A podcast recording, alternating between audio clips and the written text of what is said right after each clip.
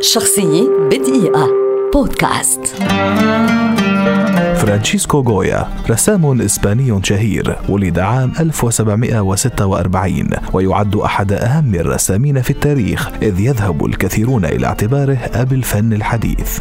لاقى نجاحا أوليا أثناء الدراسة والرسم تحت إشراف رسام أراغوني يدعى فرانشيسكو بايو إيسوبياس وقد ساعد عمله في مصنع النسيج الملكي على تطوير حياته المهنية وقام برسم العديد من الرسوم الكاريكاتورية المستوحاة من الحياة اليومية كما استخدم العديد منها لتزيين قصرين من القصور الملكية الإسبانية.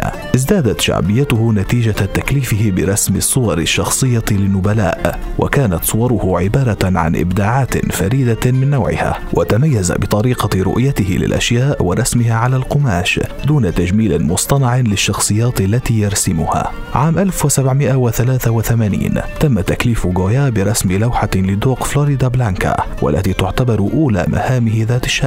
فتح له نجاحه بذلك أبوابا عريضة ليحرز تقدما احترافيا وليصبح في نهاية المطاف الرسام الأول للملك في العام 1786 إلى جانب إبداعاته كرسام لشخصيات ترك جويا عددا من الروائع واللوحات الشهيرة ومنها The Black Paintings, The Disasters of War, The Naked Magi, The Clothed Magi و The Third of May 1808 عام 1828 رحل فرانشيسكو جويا بسكتة دماغية. وعام 1901 تم إخراج رفاته بناء على طلب الحكومة الإسبانية ليتم نقله إلى مقبرة في مدريد ليكتشفوا أن جمجمته مفقودة وبقي اختفاؤها لغزا حتى يومنا هذا.